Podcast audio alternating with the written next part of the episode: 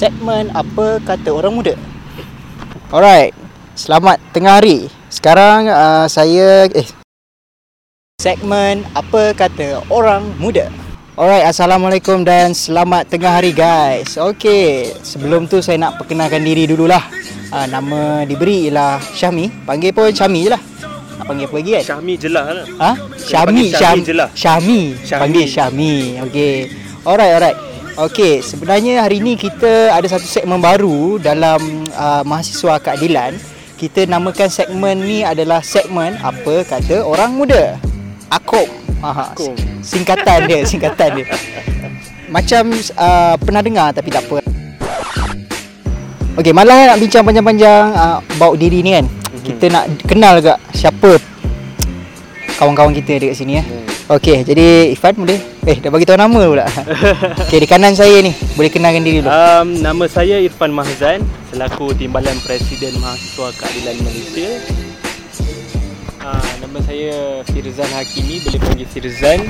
Uh, Ketua Penerangan Mahasiswa Keadilan Malaysia di peringkat pusat dan sekarang tengah uh, menunggu untuk melanjutkan pelajaran dalam ijazah sarjana muda. Kau mana USM? Uh, dah dapat interview USM InsyaAllah keputusan tu akan dapat bulan depan lah Hmm. Okey, okey, okey. Menarik. Punya apa setup ni sangat-sangat bajet eh. Kita ada dua mikrofon tapi ada tiga panel. Pun tiga panelis. Lepas tu kita pun bajet tak mencukupi tau. Kita dapat satu venue agak menarik sebenarnya. Kita berada Ha. di Taman Tugu. Okey, buat audience kita, Taman Tugu ni terletak di betul-betul dengan dekat dengan parlimen. Betul bangunan parlimen belah sana. Bangunan Ah. parlimen ah nampak kami pilih pun lokasi dia bukan bukan sebarang lokasi lah. Lokasi betul-betul dekat pusat segala-galanya. Orang kata the theatre of uh, politics of Malaysia. Hmm. Ha, ambil kau. Ha. Betul tak? Theatre Betul, of betul. politik Malaysia ni. Ya, pembuat-pembuat dasar semua dekat sana ya. Buat pembuat dasar cerita tentang parlimen ni kan. Menarik lah sebab Hmm. minggu lepas hari Isnin merupakan hari pertama persidangan parlimen kita sejak dah berapa lama? 6 eh 5 bulan. Uh, lebih kot. Lebih ya. 5 bulan. Lebih. Tapi kita ada isu lah kan sebelum Hmm, ni kan. betul. Patutnya kita bersidang waktu sebelum ni lagi. Hmm. Tapi kita hanya Ya, ada uh, hanya sekadar apa majlis upacara Betul. perasmian je, betul tak? Hmm, hmm, hmm. Okey, tak apalah. Itu kita komen nanti. Hmm. Okay, kita pergi kepada isu yang pertama iaitu uh, tajuk kita akhirnya parlimen bersidang. Okey. Apa pandangan korang parlimen bersidang akhirnya setelah lama ni tak bersidang ni? Ha. Sebenarnya benda ni jadi pertikaian sebab uh, Sebenarnya benda ni jadi pertikaian sebab Masa uh, yang di Pertuan Agong bahas uh, titah diraja uh, Sebenarnya ben, uh, masa tu dah uh, PKPB bersyarat Bukan dia PKP uh, bukan dah habis dah PKP tu Dia PKPB itu yang jadi persoalan kenapa tak lanjutkan je sidang, sidang parlimen masa tu So sebab ben, uh, masa tu kita antara pertikaian yang kita boleh tengok dekat media-media sosial sebab masa tu kedai dah mulai dibuka Betul. uh, orang dah boleh keluar pergi mall apa semua tapi parlimen tak boleh bersidang so benda tu agak agak janggal dan agak aneh lah Jadi uh, kita waktu tu patutnya boleh lah untuk bersidang kan? Betul, tak ada masalah langsung.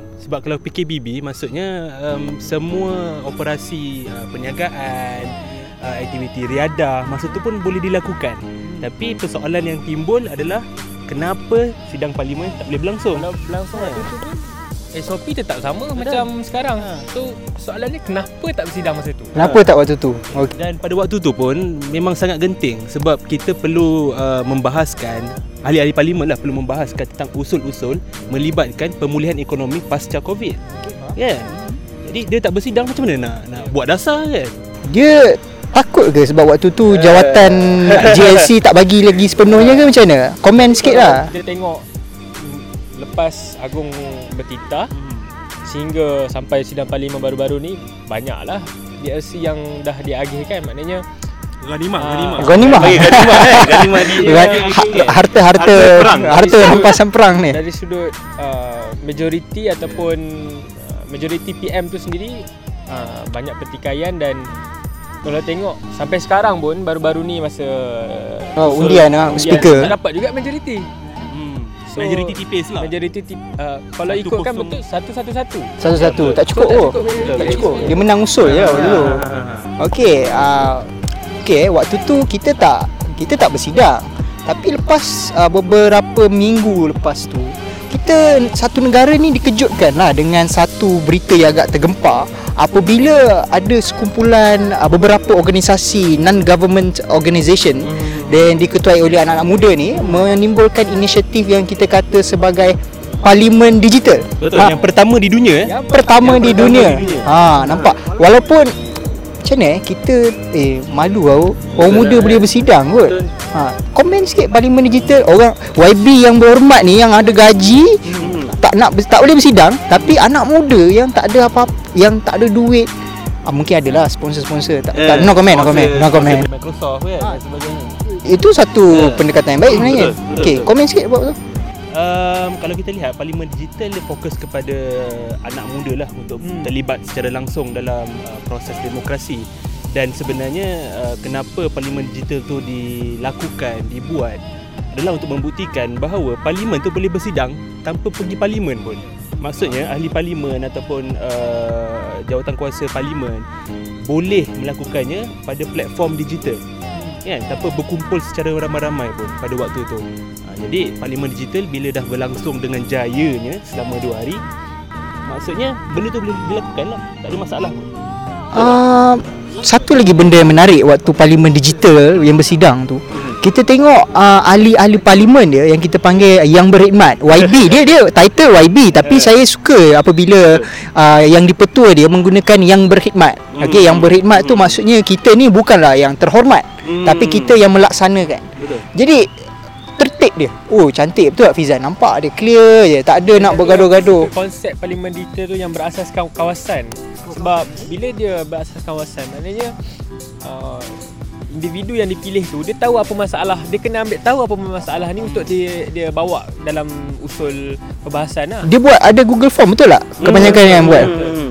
Dia kalau kita tengok konsep tu lain sikit dengan parlimen belia sebab Ya, parlimen belia berasaskan negeri tapi ni berasaskan betul-betul ikut ikut parlimen kita ada uh, ada parlimen bagan datuk dan sebagainya ikut ikut uh, Kerusi yang ada sekarang kerusi yang ada sekarang. parlimen. 22 kerusi 222 kursi itu yang menarik perhatian sebab kita kena duduk dan turun padang tahu apa masalah setempat Hmm. masyarakat itu yang menarik perhatian lah. Okey, dan kalau kita lihat komposisi yang berkhidmat yang turut serta dalam persidangan parlimen digital 30% mewakili wanita.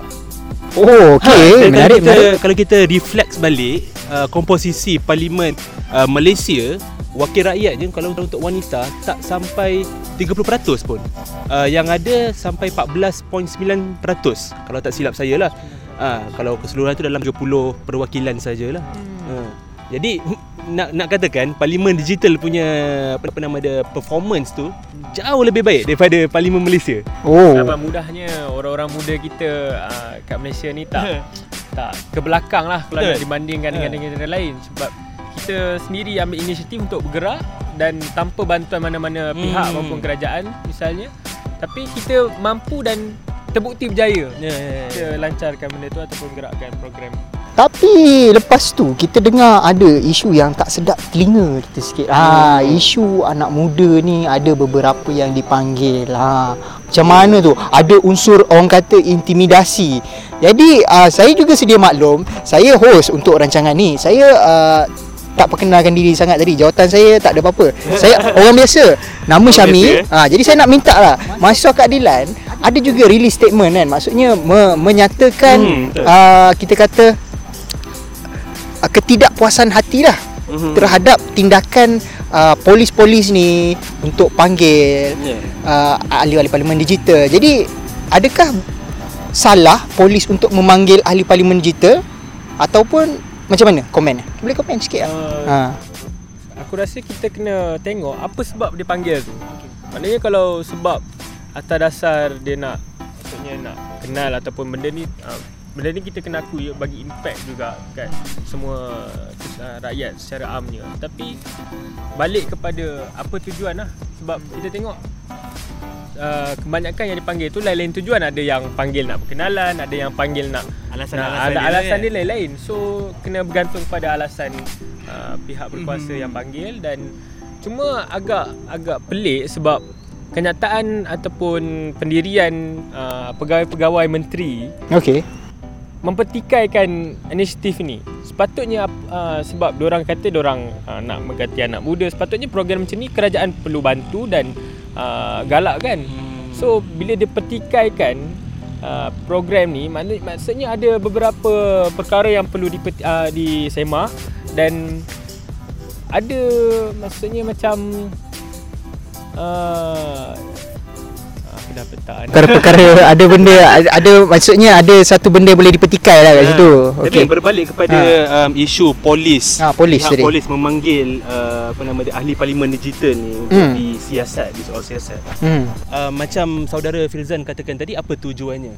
Uh, persoalan yang kita boleh timbulkan dalam isu ini adakah parlimen digital ini ataupun uh, mereka-mereka yang berturut serta dalam parlimen digital melanggar apa-apa undang-undang ataupun akta ataupun perlembagaan.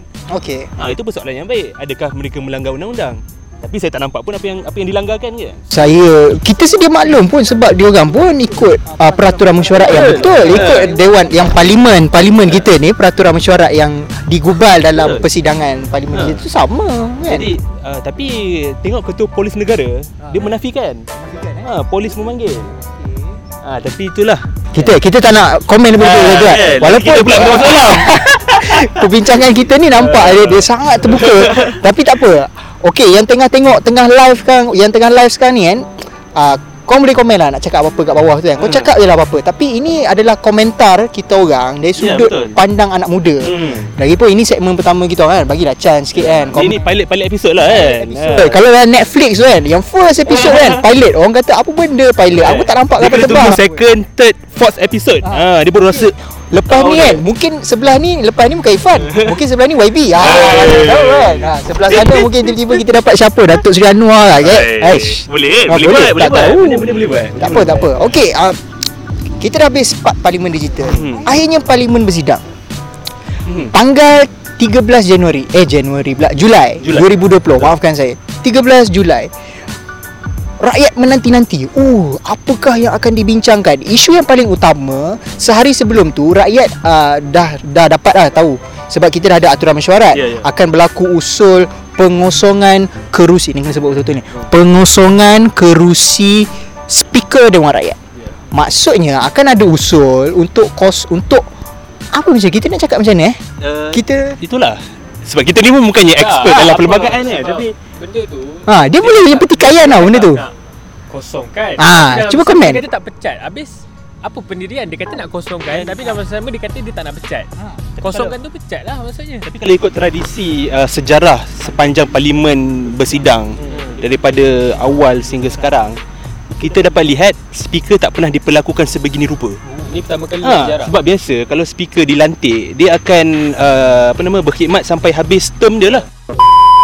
Kalau kita tengok uh, maksudnya orang cakap benda ni perkara biasa bila tukar kerajaan. Ya. Tapi Perdana Menterinya tetap orang yang sama masa kerajaan PH dulu. Yeah. Hmm Maksudnya Muhyiddin ataupun Tan Sri Muhyiddin ada dalam kabinet semasa Tun Dr Mahathir uh, melontarkan idea untuk lantik Tan Sri Arif dan benda tu dia tahu tapi bila berpindah kerajaan dan dia sendiri yang pimpin juga tapi dia ambil keputusan untuk ubah pendirian dia. Mas- Benda ni maksudnya ada beberapa peruntukan yang kita perlu bincang dan bila kita sebut pertama kali dalam uh, terjadi dalam sejarah Dalam sejarah tu. ada ben, beberapa desakan yang betul-betul uh, memerlukan dan ada beberapa maksudnya uh, Perkara lah perkara yang disembunyikan daripada apa yang Apa-apa dia punya motif sebenarnya nak tukar kan. Kalau kekal kan tak boleh ke? Tan Sri Arif dah lakukan perkara yang sangat-sangat baik untuk parlimen sebenarnya. Reformasi yang pelbagai sebagai contoh apa Parliamentary Select Committee. Jawatan kuasa pilihan khas Ha, tu jawatan tak kuasa pilihan khas tak pernah berlaku dalam sejarah parlimen. Dalam proses parlimen tu tidak pernah tidak dan pernah berlaku. ketua PSC pun sebelum ni orang kerajaan Ha. dan bila dia jadi speaker dilantik uh, daripada pembangkang untuk ketua IPSC jawatan Hmm. khas kira-kira orang negara Betul. Jadi uh, sekali lagi lah kita nak cakap kan berkenaan dengan usul pengosongan tu. Kalau diikut dari sudut lah, saya bukan orang undang-undang tapi tahulah sikit. Not, dia katakan uh, diberikan contohnya notis untuk kosongkan Betul, sebagai betul, speaker betul, tu. Tapi notis tu dikatakan dah 2 minggu diberikan. Ya. Dan um, pertikaian dia adalah 2 minggu dah diberikan tapi um, speaker terima usul tu. Hmm. Tapi dia tak kata dia akan kosongkan. Hmm. Jadi sepatutnya pada hari 13 Julai tu Hmm.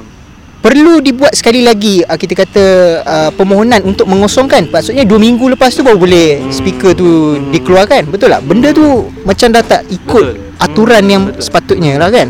Hmm. Ha. Hmm. Ah, tak apalah.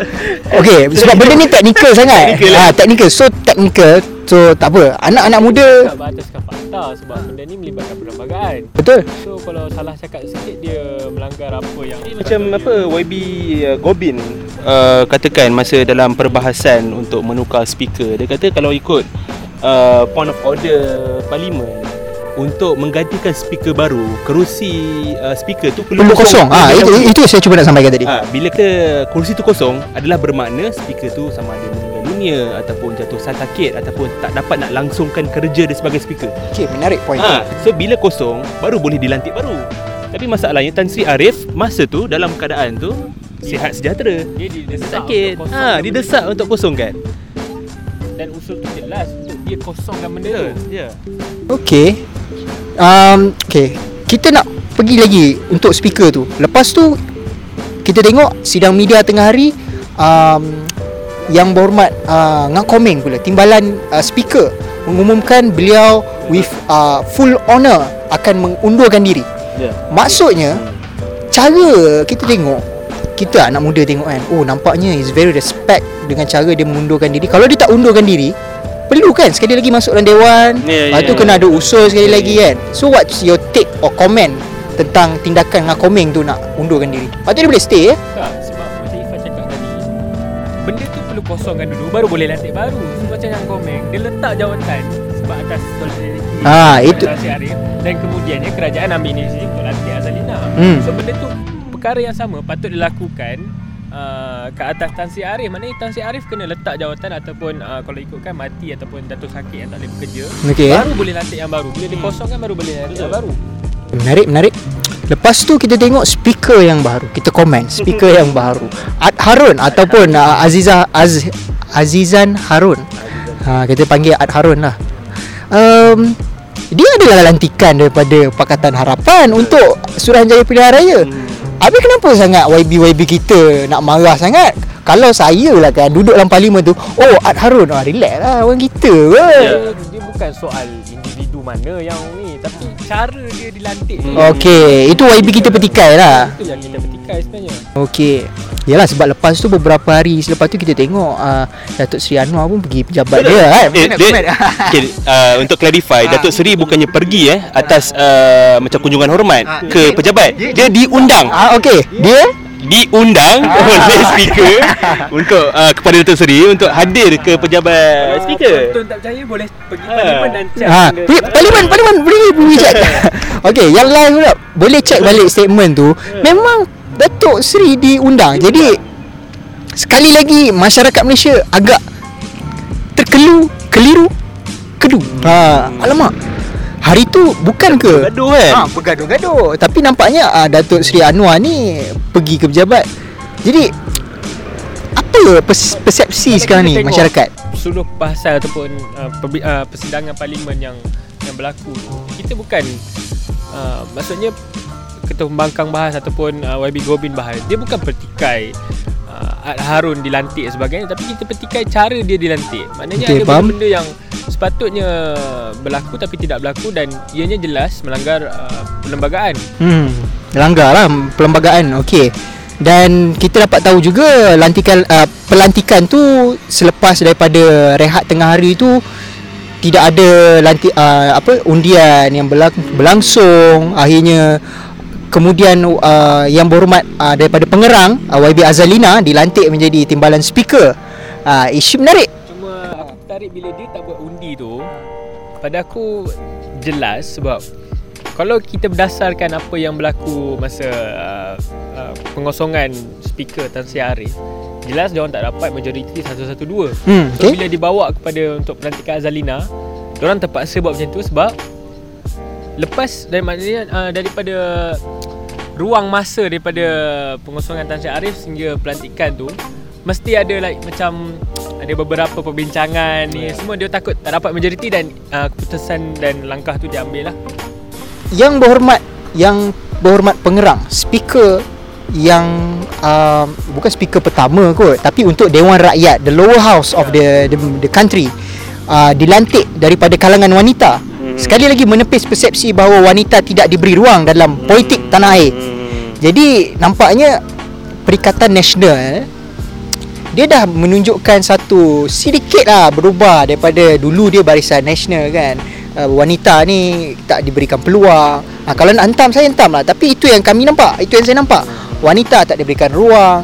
Anak muda dalam- anak muda wanita tak diberikan peluang untuk ber, untuk ber, kita kata uh, terlibat dalam politik Ya tapi pelantikan Azalina YB Azalina ni nampaknya dah menimbulkan satu lagi benda yang agak menakutkan mungkin untuk Pakatan Harapan Hmm. Kenapa? Sebab saya rasa YB Azalina ni agak garang Agak uh, Memang kita kata betul-betul Memihak kepada perikatan I mean dan dan dia ada credibility lah untuk jadi speaker. speaker. Ya, ya. eh, Kita tak background perikatan dia undang-undang kan. hmm, Undang-undang UIA tak pasti. Kena Google lah. Pada aku perempuan ke lelaki tu Ya. Okey menarik komen. Kelayakan dan pencapaian dia sebelum ni dengan background dia sebagai graduan undang-undang tu menarik perhatian dan saya fikir dia orang yang selayaknya untuk ni cuma kita petikan kita balik kepada asal perbincangan kita tadi kita petikankan cara dia dilantik itu saja bukan kita petikankan siapa yang dilantik cara dia dilantik Cara dia dilantik itulah Okey Okay, kita kita nak tamatkan untuk yang berbincang speaker. Kalau kita bincang speaker kan, memang tak habis-habis speaker. Uh, hari pertama juga berlaku, alamak, hari pertama berlaku, akhirnya di hujung-hujung tu kan ada satu kontroversi di mana YB daripada baling ni, Baling. tak kena pandang sikit. Dah kena baling kan? Dah kena baling ha. Jangan Kena betul baling oi. Punchline, punchline. YB baling melontarkan atau membalingkan uh, dia punya tuduhan, bukan tuduhan, perkataan di dalam dewan yang mulia mengatakan hmm. bahawa uh, apa kita, kita boleh ulang tak kenyataan ni? Eh, ni, ni yang mana satu? Sebab Ha? banyak eh. Yang uh, gelap tu, yang kawan. Oh. Ah, macam mana? Dia, dia kata sebab masa tu batu kawan dia um, ha, gelap tak nampak kan masa tu Hmm. batu kawan dia agak tak berpuas hati dengan lantikan tu dia Okey. macam buat bising-bising lah kat belakang tu kan jadi bila MP baling mengatakan apa Dulu saya pun duduk kat kawasan tu. Hmm. Ha. apa gelap tak nampak Memang gelap, kan? tak nampak. Kan? Pakailah bedak. pakai bedak bagi cerah Oh. sikit kan ini adalah satu apa nama dia uh, Tuduh racist. marks lah Racist, seksis uh, dan juga satu tuduhan yang sangat ha, dan tak patut dikeluarkan daripada MP yang senior. Hmm. tapi kalau dalam dewan. benda ni bukan bukan baru sebab ah, banyak kali berlaku. Banyak Kalau kali, kita perasan sebelum ni uh, Persidangan parlimen yang sebelum ni Masa kerajaan Pakatan Harapan Pemerintah. Kalau kita perhatikan uh, Perkara yang sama juga Bila Azalina Timbalan speaker yang baru? Menyindir uh, Timbalan Menteri Undang-Undang Masa tu uh, Hanifah Maidin YB Hanifah Maidin Ha, ha. Katakan bahawa ke, Dia nampak YB Hanifah Maidin Kejap kecil Kejap besar Dengan Maksudnya Menghina ataupun menyindir uh, Batang Sosok tubuh, uh, ah, Sosok okey. tubuh Hmm. Fizikal Fizikal uh, uh, Yang berhormat Timbalan Menteri Dan saya fikir benda ni dan ianya kenyataan tu dibalas mula uh, oleh uh, YB Hanifah Maidin yang- yang menyatakan masa dia jawab soalan daripada YB Azalina dia menyatakan bahawa uh, dia nampak YB Azalina kejap macam lelaki kejap macam perempuan. So benda tu jadi tu kena mute budaya sikit. sampai kita Ya, jadi budaya betul. benda tu. Tak So elok. benda tu patut Dia, dia tak kisahlah Ya. datang daripada Pakatan Ya, Harapan, Perikatan Nasional, Barisan Nasional. Tapi kalau kita sebagai seorang ahli parlimen, pemimpin masyarakat Parlimen. dalam dewan yang mulia seperti saudara Syamil apa Syamil katakan, tak patut terpacul perkataan seperti sebegitu rupa kan. Ya, dia satu kita kata unparliamentary punya conduct Ah. kan unparliamentary conduct. Jadi kalau mengikut kead- keadaan tu Hmm. Dulu kan Tan Sri Arif uh, mantan speaker kita dah menubuhkan satu kita kata uh, chamber khas untuk kita kata apabila berlaku perkara ini dia akan dirujuk ke jawatankuasa khas, jawatankuasa yang disiplin di dalam Hmm. parlimen kan. Jadi Ni antara usaha reformasi kan. terus reformasi. Jadi kita nak tanya se- sekali lagi kalau berlakunya benda ni selepas ini kita tak nak saja uh, speaker bagi ruling kata tak boleh ni ni ni keluar daripada dewan tapi kita nak individu-individu ni dirujuklah ke jawatankuasa tu kan. Hmm. Tapi ada ada Harun boleh buat ke? Ha. Kita tarik dia. dengan perbahasan Ketua Bangkang Datuk Seri Anwar Ibrahim. Ah, okey okey. Ini isu isu last ni. Awak potong host ah. uh, maksudnya uh, terhadap isu pelantikan uh, speaker uh, Azizan Harun sebab dia kata uh, apa benda contohnya uh, kerajaan usulkan pengosongan tu asal-asal ada pencalonan baru. Ya. Uh, kalau saya nak tertarik, saya nak cakap ke ataupun tertarik dengan uh, perbahasan Ketua Pembangkang Datuk Seri Anwar Ibrahim. Dia sebut bahawa pengosongan tu uh, dilontarkan ataupun diusulkan oleh Yang Berhormat Perdana Menteri atas dasar ada pencalonan baru. Okey. So maknanya kalau kita tengok dari sudut umumnya uh, maknanya dia Perdana Menteri menyatakan bahawa ada calon yang lebih layak pada pengamatan dia. Tapi katakanlah lepas ni bila dila, uh, maksudnya dah sekarang dah dilantik uh, yang speaker Azizan Harun. Lepas tu dia nak usulkan lagi ada pencalonan lebih layak. Maknanya tak ikut standard ataupun apa maksudnya tak ikut cita rasa dia lah maknanya kan. Hmm. So benda tu kena dibawa lagi. Benda tu takkan habis. Patutnya kena kita kena duduk dan bincang sebaik uh, pihak pembangkang dan kerajaan. Sebab benda ni bukan melibatkan pihak kerajaan saja uh, melibatkan pihak pembangkang so benda ni kena bincang sama-sama duduk semeja dan putuskan tapi yang paling penting berdasarkan uh, perlembagaan Ada orang kata lantikan speaker baru ni dibuat untuk mengekang usul yang dibawa oleh uh, yang berhormat um, Langkawi iaitu usul undi tidak percaya Ya. kepada kerajaan. Mhm. Lantikan speaker untuk kekang usul tu daripada naik. Hmm. Sebab usul tu dah ada dalam aturan mesyuarat tapi menunggu masa. Hmm. Betul ke sebenarnya lantikan tu untuk mengekang? Ya, aku lost dia. Okey, bisa mana? ha? Yang lantikan speaker tu Aha. dia nak kekang daripada kita kata orang-orang uh, apa ni usul tu naik lah. Ah. So nanti speaker Tapi tu dia kalau akan cakap- delay kan. Tapi kalau dia cakap dia nak kang Masa pengosongan Tan Sri Arif pun Kedudukan Tan Sri Arif Dia dah tak dapat majoriti So benda tu kita dah tahu Kerajaan ni memang tak ada majoriti Hmm. So apa motif maksudnya Apa tujuan sebenar Kalau dia nak cakap dia nak kekang usul tu Faham tak? Okay, faham? Dan benda tu kita boleh petikai sebab uh, Speaker Kalau dia nak tolak sesuatu usul Mesti berdasarkan perlembagaan yang menyatakan bahawa benda tu salah Okay. Jadi benda tu kita boleh petikaikan dan speaker kena jawab benda tu kena buat ruling lah. Okay. Menarik komen-komen daripada rakan-rakan kita. Masih lagi kita sedang bersiaran langsung di FB Mahasiswa Keadilan. Kita agak serius sikit lah kali ni. Kita nak bercakap berkenaan dengan seorang sosok tubuh yang sangat dihormati, sosok tubuh yang sangat kita sanjungi, sangat kita uh, pandang tinggi. Sosok yang kita gemar panggil sebagai Anwar Ibrahim walaupun namanya ada Datuk Seri. Jadi uh, saya nak tanya apabila individu individu ini bangun, ah tunjuk sikit dia bangun. Semua senyap mas, semua senyap kan. Semua ahli parlimen senyap. Ha. Komen sikit. Aura dia tu, karismanya tu. Ada satu saya tengok ciapan. Ha, ciapan tweet di Twitter mengatakan um, menariklah apabila sosok tubuh ini bangun semua duduk. Orang menantikan kalau contoh waktu kacau-kacau pa pa pa pa, pa bising bising bising bising kinabatangan bangun lah uh, jelutong bangun lah semua bangun-bangun tiba-tiba uh, macam ni alih-alih yang berhormat semua tiba-tiba kamera semua terbadam satu je kamera yang hanya on Cuma saya nak cakap benda tu aura satu lah. Ha. Tapi kita kena tengok maksudnya cara dia hormat orang, cara dia uh, maksudnya mencelah itu yang menjadi perhatian dan buat ho- buat orang ataupun ahli parlimen yang lain hormat kat dia. Maksudnya kita tengok dari segi maksudnya ketika dia nak mencelah perbahasan uh, pihak saya Pihak-pihak lawan. apa semua Hmm. benda tu itu yang buat orang lain rasa hormat terhadap sosok tokoh Anwar Ibrahim dan saya fikir benda ni sebab dia orang lama so orang tahu gaya dan cara dia nak berbahas tu tu benda tu dah jadi perhatian umum dan benda ni agak biasa kalau kita tengok. Ha, macam mana? Timbalan timbalan Presiden Mahasiswa Keadilan eh, timbalan timbalan sikit. Ha, okey. Teruskan. Um, ya kalau kalau kita lihat um, sosok tubuh Datuk Seri Anwar Ibrahim sebagai seorang uh, boleh dikatakan senior dan veteran dalam arena politik. Kita kita lihat uh, untuk seorang pemimpin tu dia ada tiga aspek tau. Okey, tiga Uh, aspek. Bila bila dia bercakap, bila dia lontarkan pandangan, dia kena lihat kepada tiga aspek. Uh, aspek pertama adalah patos. Kedua logos, ketiga etos. Cuba terangkan apa patos, Patos logos, pertama etos. adalah melibatkan emosi. Uh, maksudnya dalam perbahasan dia mesti ada satu uh, emosi perasaan, kan dalam Anak gambar dia, muda. kan? Ha, Kan? lagi lagi. Dia, dia soal tentang kemiskinan dan sebagainya kan.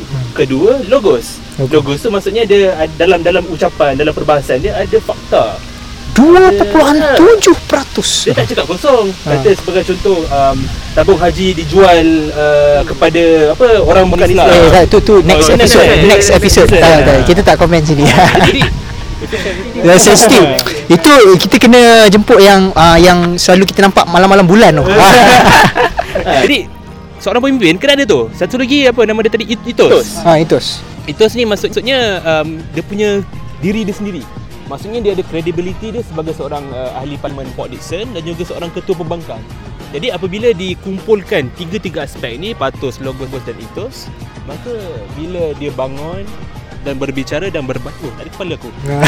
Bila dia bangun berbahas semestinya sebab dalam cara perperbahasan macam Rizan kata tadi dia sangat lengkap Okey. dengan dengan rencah dengan you know, all the ingredients to Ha. make a perfect uh, speech.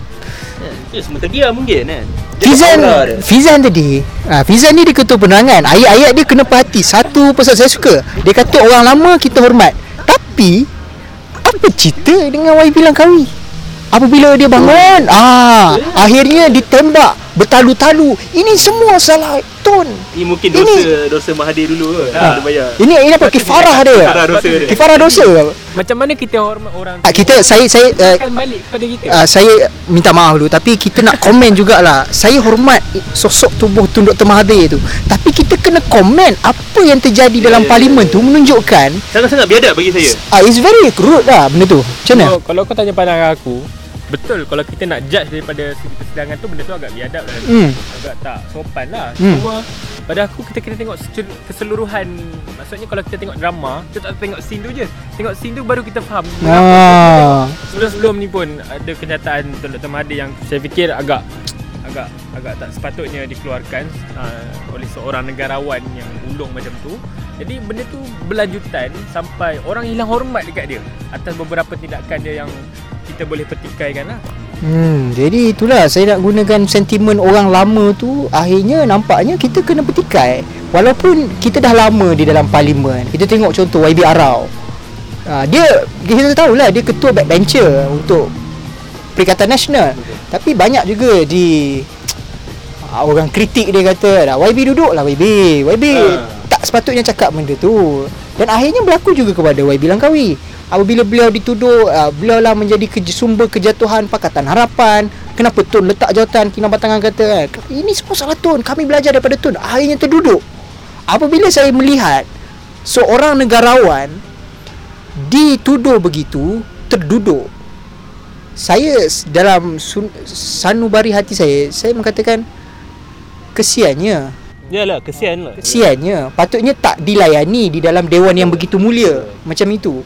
Jadi macam mana Itu, itu, itu orang tua. Orang muda pun kena. oh oh, oh menarik komen orang muda Itu lagi lagi terkena kepada kita sebab kita orang muda juga kan. Ha, jauh kan Oh, daripada negeri yang sama dengan yang orang muda tu ke Ah, Oh, okey. ah, yang sama, yang kat Muar, yang kat sama Muar. dengan orang tua yang Oh, Langkawi. Oh, asal Langkawi ya? tak, bukan asal kami asal Kedah lah. Ah, Kedah. Eh tak Menarik Orang muda Dituduh ah, Ini cucu nak jawab ni Cucu nak jawab Ah, Itu sekali atuk, lagi atuk. Itu sekali lagi Unparliamentary punya Komen saya rasa. Jadi macam mana? What's your take about that? Tak tahulah um, bila kita tengok um, uh, usul untuk undi 18 dah lulus hmm. dan SPR pun dalam uh, merangka untuk uh, apa nama dia untuk praktikkan benda ni lah dalam PRU akan datang kan?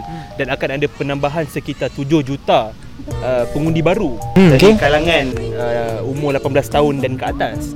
Jadi apabila ahli parlimen mengeluarkan perkataan seperti cucu atuk lah you know yang menyindir uh, ahli parlimen antara ahli parlimen termuda Syed Saddiq seperti itu uh, apa apa gambaran yang nak dibawa kepada anak muda di luar pengundi-pengundi baru kan jadi kalau contoh macam MP Baling Jempol tak silap saya tak, tak silap saya lah kan Okey. antara, antara MP yang yang menyindir Syed Saddiq ketika nak berucap Pasal salah, pasal salah. Salah pun ada kan Jadi uh, kita dah tanyalah kepada uh, MP-MP tersebut Apa gambaran yang, yang, yang, yang nak dibawa oleh yang berhormat kepada anak muda Adakah Sebab benda ni dah jadi budaya sebab Ha. kalau kita tengok uh, penggal parlimen sebelum ni paling kita dah jadi budaya okey sekurang-kurangnya umur 40 baru ni jadi YB. 40 bila eh. Syed Saddiq contoh ahli uh, YB tu.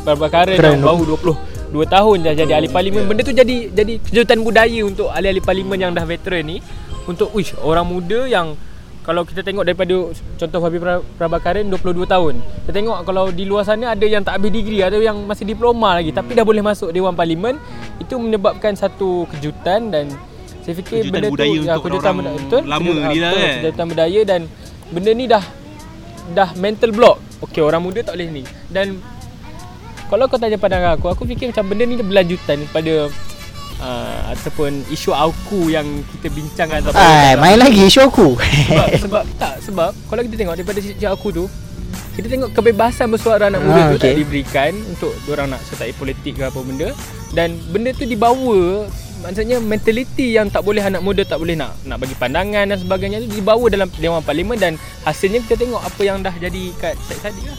Okey, menarik lah komen sebab saya agak kesian, agak kecewa sebab uh, ada satu interview yang dilakukan oleh Sinar di berkena, dengan uh, YB Batu Kawan.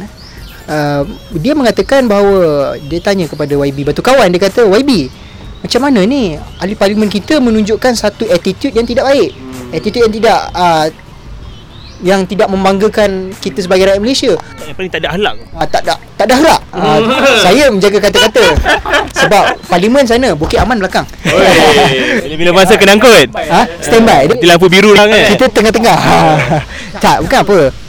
Dia kata rakyat negara luar akan tengok the conduct of our MPs. So benda tu jadi satu benda yang tak tak bagus lah kan. Ini membawa kita kepada penutup lah. Akhir kita nak Akhirnya. akhirnya nak penutup lah. Macam lama pula. pun nak hujan dah ni Nak hujan kan? Tak apalah. Esok kita nak bersidang dalam parlimen. Yes uh, Saya dengar Isfan esok nak pergi ke parlimen juga betul tak? Ah. Eh, bukan esok lah Kiranya hari ni lah Hari ni nak pergi ke parlimen Hari ni. ha. Oh yelah Oh akan Ah. Hari ni lah hari ni Hari ni nak ke parlimen Lepas ni nak terus ke parlimen ke? Nak terus lah ni Nak terus eh? Rasa boleh kot pakai CD dengan Vans kan Oh tak apa Boleh. Nanti Lah anak muda. Ah, ni anak muda kan Ini anak muda yang belah sana Timbalan steel eh Oh ya alamak tu kita kena mute kan Tak kita tak akan mute Kita akan open je Okay uh, Point last saya lah saya nak cakap eh uh, Akhirnya kita nakkan sebuah uh, Anak muda yang bukan je cakna politik Yang bukan tahu politik Tapi yang tahu untuk bercakap Apa itu politik Maksudnya sebelum ni anak muda kata tak ada anak muda yang ber, uh, ambil tahu tentang politik. Tapi akhirnya uh, the myth is busted sebab Yeah. anak muda yang start the parlimen digital Betul tak diiktiraf oleh kerajaan Malaysia. Nah, tapi diiktiraf oleh kebanyakan uh, organisasi-organisasi yang established kat Malaysia. Dan kemudian uh, dikatakan anak muda ini tidak matured dalam politik tapi akhirnya orang tua sendiri YB yang dah berumur sendiri Dalam parlimen digital pun ada yang berusia 15 tahun. Betul. Ah, paling muda daripada Bintulu. Saudari Marcella Marcella. Marcella Okay. Ling Kita kita boleh mention lah saudari Marcella daripada YB Bintulu. Eh kita tutup tangan sikit So benda tu dah jadi penanda aras, penanda aras bahawa maknanya bersedia. sekolah menengah pun kita dah boleh bagi pendedahan. Saya kagum dengan Marcella tu sebab cara dia bercakap. Saya rasa ini 15 tahun ke ni? Saya rasa kan kalau kita bandingkan dia dengan YB Pasir Salak alamak. Rasanya kan Pasir Salak menyalak, eh? Ah, no comment. Bagaikan langit dengan bumi saya nak cakap. Ah ini ini pre, uh, timbalan presiden yang cakap. Okey. Itulah saya nak cakap. Last kali orang muda ni yang akan membentuk negara kita lah.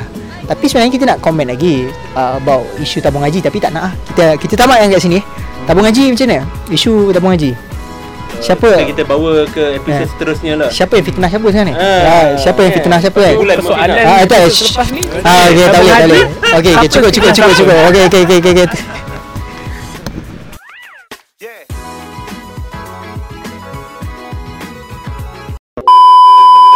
Semangat tu tak apa. Okey, okey, okey. Okey, okey, sama-sama. Okey.